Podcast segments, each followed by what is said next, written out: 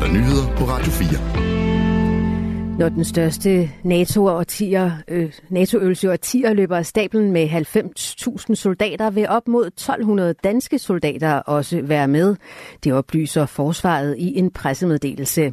De danske soldater er fordelt på alle værn. De skal i forbindelse med øvelsen også yde værtsnationsstøtte. Det skyldes, at Danmarks placering ved Østersøen er strategisk vigtig for hurtig og smidig forstærkning af NATO i det østlige Europa. Det skriver Forsvarsministeriet. Øvelsen foregår fra februar til maj og bliver kaldt Steadfast Defender 24. Den strækker sig fra Atlanterhavet til de baltiske lande, det europæiske fastland og ned til Sortehavsregionen. Øvelsen bygger på NATO's opdaterede forsvarsplaner. Børne- og undervisningsminister Mathias Tesfaye reagerer nu på overgrebssagen på Borup Skole i Køge Kommune. Han siger i en skriftlig udtalelse til BT, at han er glad for, at kommunen tager sagen alvorligt. Jeg vil gerne understrege, at alle børn i Danmark skal være trygge i skolen. Det skal forældrene kunne stole på, siger han. Flere elever i indskolingen på Borup Skole i Køge Kommune har oplevet grænseoverskridende adfærd fra jævnaldrende børn på skolen. Det skriver TV2 og det regionale medie SNDK. Ifølge de to medier er der tale både om vold og i nogle tilfælde grove seksuelle krænkelser. Midt- og Vestjyllands politi er informeret om hændelserne, men da det drejer sig om mindreårige børn, er det en sag for de sociale myndigheder. SNDK citerer en besked på platformen Aula fra skolens ledere.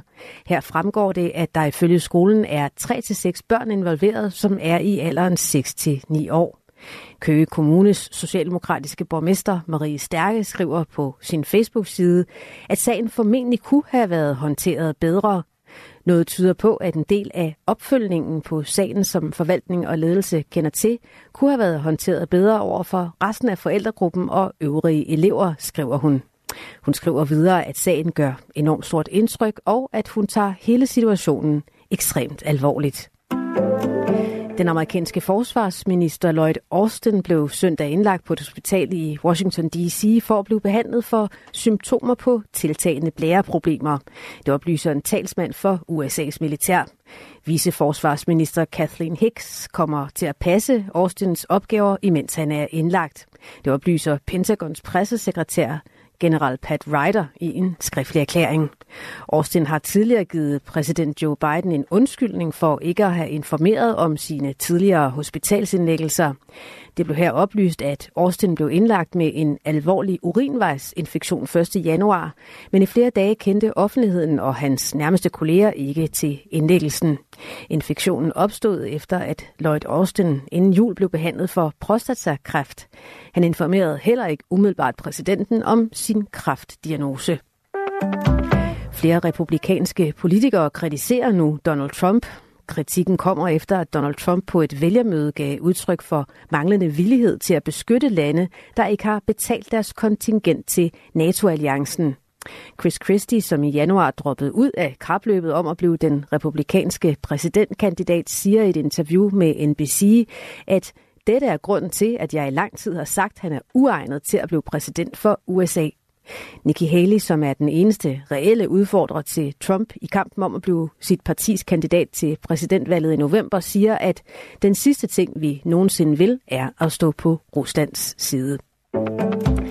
Færre par sagde ja til at blive gift med hinanden i 2023 end året før. Det viser en opgørelse fra Danmarks Statistik. I 2023 var der godt 31.500 hvilser. I 2022 var det 33.000 par, der indgik ægteskab. Det er et fald på 4 procent. Antallet af hvilser i 2022 var der også et af de højeste i de seneste år. Det skyldes, at mange havde udskudt brylluppet på grund af coronapandemien. Så længe man ser tilbage, ser man længere tilbage, viser 2023 sig dog som et år med ganske mange nye ægteskaber.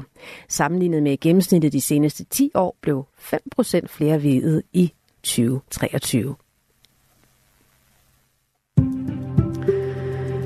Og vejret overskyet med udbredt regn, slud eller sne i løbet af dagen holder det efterhånden tørt over de sydvestlige egne. Temperaturer mellem frysepunktet og op til 7 graders varme. Det var nyhederne på Radio 4 med Angela Brink.